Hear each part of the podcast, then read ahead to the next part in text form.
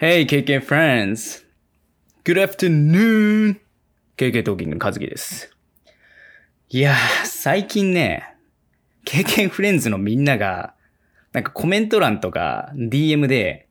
割と頻繁にボケてくるんですよ。あと、ま、いじってきたりとか。多分ね、この、僕が結構ケビンに突っ込んでるんで、その突っ込みキャラが少しずつ浸透してるからだと思うんですけど、これはね、嫌いじゃないよ。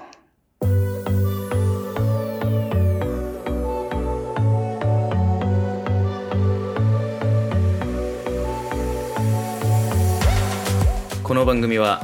KK トーキングの和樹がトロント生活の中で学んだ英語の知識を中心にトロントの魅力や海外生活における KK 難また KK トーキングの裏話などなど普段動画ではお伝えしきれていないような内容に一歩踏み込んだ形でお話ししていく番組です勉強や仕事の合間に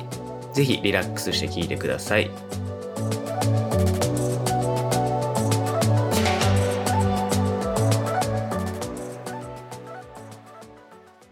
先日の出来事なんですけど、まあ僕地味にツイッターやってまして、そのツイッターで、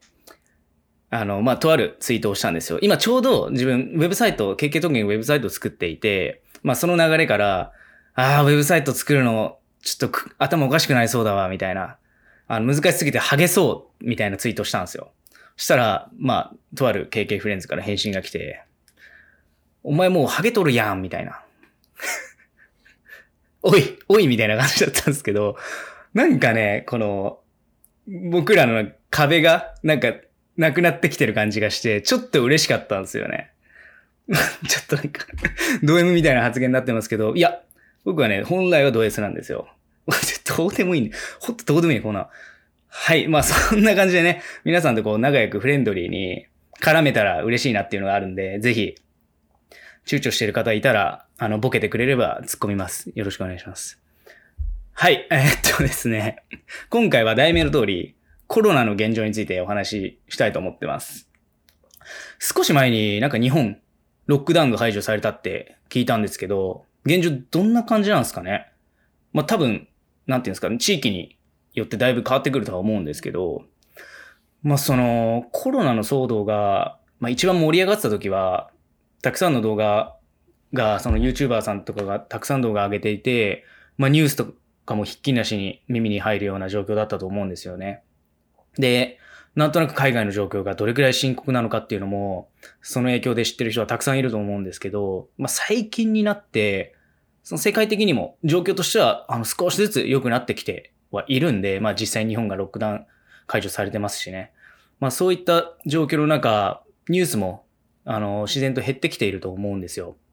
で、ここで改めてカナダのトロントはどういう状況なのかっていうところを、まあ留学とかワーホリ検討してる人、僕のリスナーさんたくさんいると思うんで、まあそういった方々向けにもそうですし、まああとは単純にその海外の状況をあの知りたいっていう方々もいらっしゃると思うんで、まあそういった方々に向けて今日はお話しできればなと思ってます。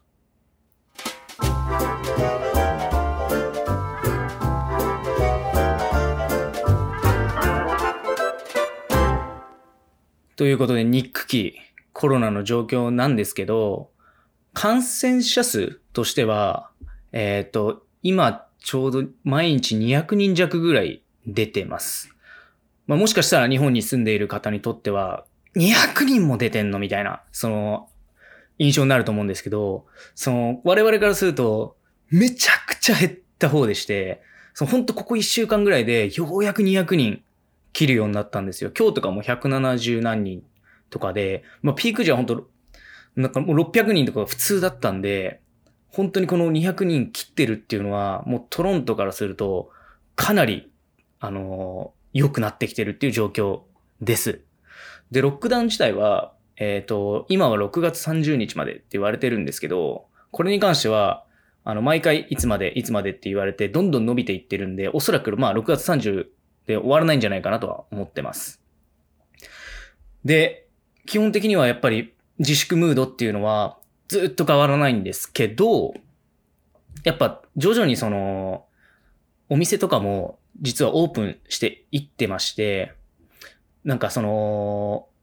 お店の再オープンのなんか計画書みたいなのが政府で出してるんですけど、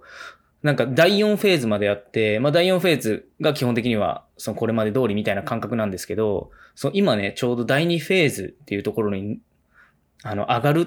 ていうところなんですけど、ちょっとトロントに関してだけ、その第1フェーズのままって言われてるんですよね。まあトロントが栄えてるっていうのもあって、オンタリオ州自体はフェーズ2に移行しましょうっていう風になってるんですけなってるんですけど、そのトロントとまあ他の人が多い地域に関しては少し待ったがかかっている状態です。ただ、本当に先日、本当に数日前に、えっ、と、新しい施策みたいなのが発表されて、それがめちゃくちゃいい、いいものなんですけど、まあ、10人までなら、えー友達とかにも会っていいよみたいな。で、これに関しては別に強制力とかはなくて、単純に政府たちが、まあその、いつまでもずっと自粛してるとやっぱストレスも溜まるじゃないですか。まあそういったのも考慮した上で、その、誰とでも会っていいわけではない状況は状況なんで。ただ、10人までだったら、あの、会うこと自体は、まあ許されるというか、それぐらいに留めておきましょうねみたいな、なんか方針を出したんですよ。で、それでまあ、まあ正式的に今人と会っていいという状況にはなっています。ただ、相変わらず基本的には自粛しましょうねっていうムード自体は変わってはいないんですけど、一応そういう感じで徐々に徐々にいろいろと良くはなってきてるんですよね。で、まあ他に、なんていうんですかね、具体的なところを一つ一つ説明させていただくと、例えば学校周りは、これも最近最新のアップデートがあって、えっ、と、9月から学校の再開見込みっていうのが、えっ、と、立ち始めます。ただ、なんかその、いろいろまたこれもルールがあって、その、まあ、ちょっと細かいことになっちゃうんですけど、まあ、なんか席を外して授業するだとか、まあ、いろいろそういうのを対策した上でオープンするっていう、なんか流れになってるっぽいですね。あとは、その留学検討してる人にとってって結構重要な情報だとは思うんですけど、語学学校に関しても、えっ、と、場所によって8月からオープンするだったりとかっていうところが、えー最新のニュースで入ってきてますね。まあ、とはいえ、いろんなルールに基づいて多分運用されると思うんで、あのー快適とはまあ、言えないですね。状況としては。はい。他にも、まあ、お店とかもさっきあの言った通り、結構オープンしてきていて、まあ、もともとスーパーとかは、あの必必須必須という形でオープンはしてるんですけど、まあ、未だにやっぱり2メートル開けて並ばなくちゃいけなくて、その、結局2メートル開けて並んで、さらに入店制限とかがかかってるんで、その、ちょっと入るのにお店によっては30分くらい待たなくちゃいけないっていう、ちょっともどかしさはありますね。あとは、マスクしないともう完全に入っちゃダメみたいなところもあります。マスクくれるお店も逆にあったりとかして、結構いろいろですね。で、レストランとかカフェはまだ、まあ、オールテイクアウトのみっていう感じなんですけど、これもなんかね、そのフェーズ2に入ったら、パティオって言ってその外で飲み食いするところであれば、まあ、距離を空けてオープンされるみたいなのとかも計画になっていて、これも結構近々実装されていくんじゃないかなっていうふうに思ってます。まあ、ただその、まあレストランとかカフェとかね、そういうお店に関して、まあ、この期間にすごい残念なことなんですけど、やっぱ有名なお店とか結構潰れちゃってて、これに関しては本当にコロナの脅威を感じますね。感じました。で、なんだろう、トロントに多分今まで行ったことある人もう聞いてくれてると思うんですけど、聞いてくれてる人いると思うんですけど、クロコダイルってあるじゃないですか。クロコダイルっていうのがトロントにありまして、何かっていうと、クラブなんですけど、その、クラブって言っても、ちょっとなんか、カジュアルなクラブで、あの、留学生とかが、もうこぞってみんな行く、クロコダイルって言われてる超有名なところがトロントにあるんですよ。もう留学行ったら一回はみんな絶対行くみたいな。それがね、潰れちゃったんですよ。まあ多分ね、みんなクロコダイルのね、思い出多分たくさん持ってると思うんですけど、潰れちゃいました。コロナのせいで。めちゃくちゃショックですよね。僕もね、クロコダイルで一回はしゃぎすぎてジャンプしたら、なんか脇腹あたりに、なんか椅子の角っこぶつけて血だらけになったっていう そんなふざけた思い出がありますね。ああ、ちょっとショックだな。そうなんですよ。まあ他にもね、公演とかもやってはいるんですけど、なんかその、有名な公園とかだと、なんていうんですかね、なんか、円が書いてあって白い線で、その中で遊びましょうみたいな。その円がいくつもあって、その、知らない人同士が近寄れないシステムになってんですよ。まあそういうのをなんかや、ありますね。あとは、まあフライト状況。これも、なんか直行便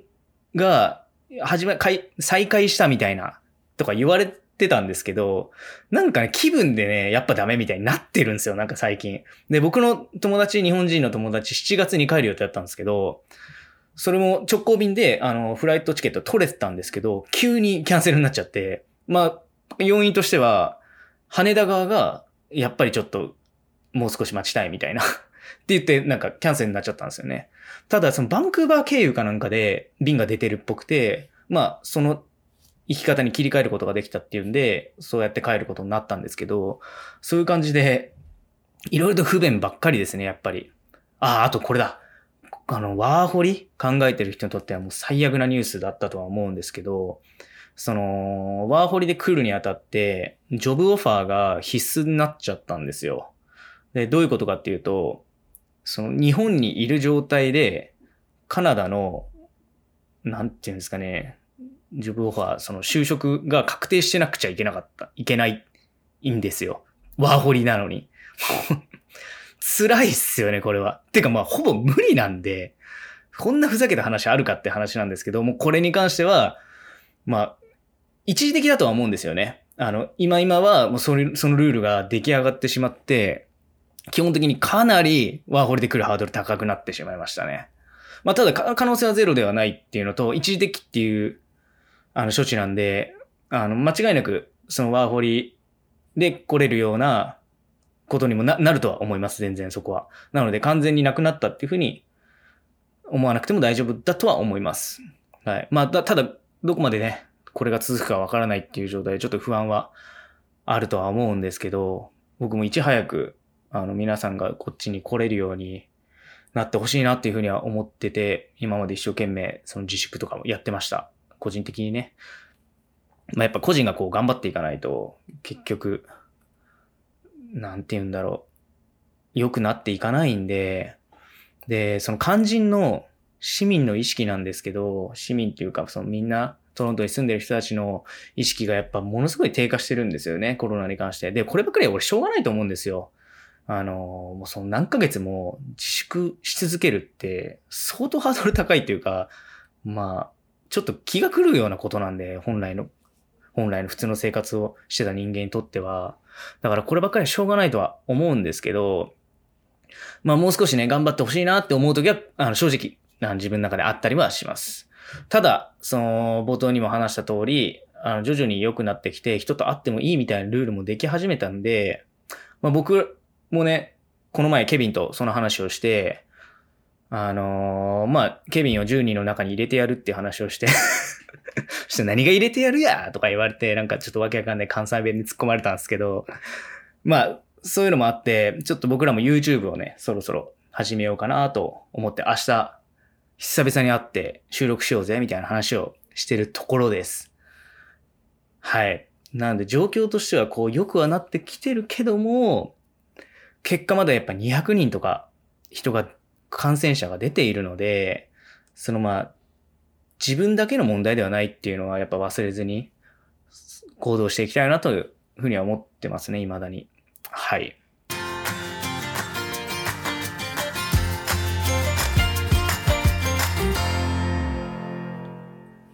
で、最後に、その、伝えておきたいことがあって、それをお話ししたいなと思うんですけど、実際、まあ、KK フレンズの皆さんから、あ日々たくさん DM いただいてるんですけど、その中で最近よく、あの、受け取るのが、その本来今頃トロントにいる予定でしたとか、来月トロントに留学行く予定で、KK トーキングさんと会えるなと思ってたんですけど、今回ので行けなくなっちゃいました、みたいな、その、辛いです、みたいな連絡結構来るんですよ。で、それに関しては、本当に僕も相当辛くて、なんていうんですかね、その、僕は人、こう、トロントに留学来て、すごく人生変わったなって思ってるんで、その皆さんのその人生が変わるかもしれないその機会を妨げやがったコロナビッチを本当に恨んでるんですよ。なので本当に、まあそのまず留学に行きたいってこと自体が留学とかワーホリで海外に行きたいってこと自体がすごい決断じゃないですか。あの、それ時点でも普通じゃないと思うんですよ。すごいと思うんですよね。で、そうやって決断してきた、なんていうかその人間の思いをぶった切りやがってって感じでちょっとイライラしてるんですけど、でもね、その改めて今回皆さんに伝えたいのが、その、まず、まずね、そもそもこの瞬間はなくなってしまったかもしれないんですけど、その思いっていうのは全然消えてないわけですし、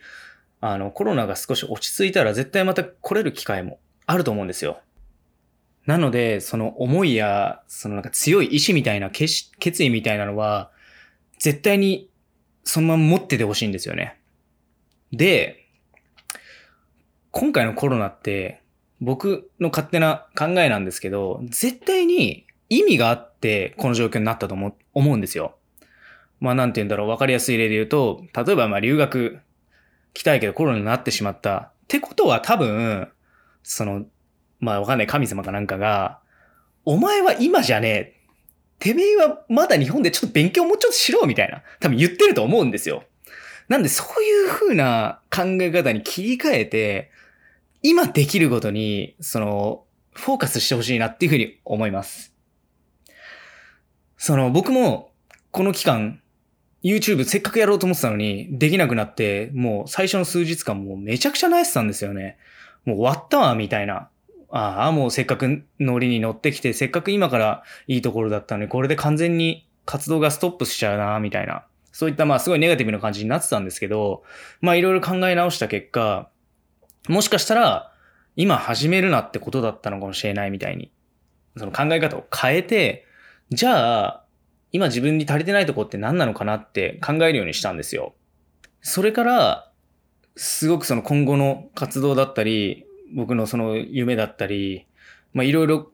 考え直す時間を改めて作って、で、実際今、このポッドキャストやってるのも、コロナの騒動が起きてから始めたことなんですよ。あとはもうこの期間に YouTube を死ぬほど見まして、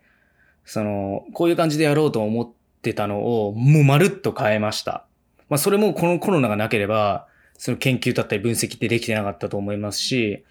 他にもさっき言った通り、あの、今ウェブサイトを作ってるんですよ。これもものすごい時間かかっていて、おそらくコロナの騒動が起きてなければ、僕、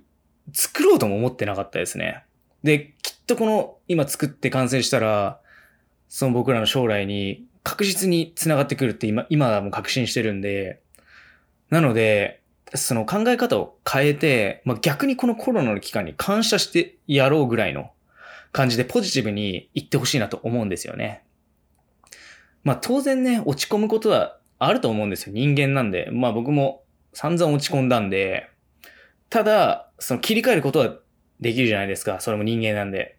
なんでぜひ、もしね、テンション下がってる人がいたら、僕のこの、ポッドキャストを聞いて少しでも、あとモチベーションが上がったらいいなっていうふうに思ってます。そんな感じで今日のところは締めようと思ってますが、将来ね、トロントであの、本当お会いできること楽しみにしてるんで、ぜひ一緒にまだまだ英語勉強頑張りましょうではでは、See you!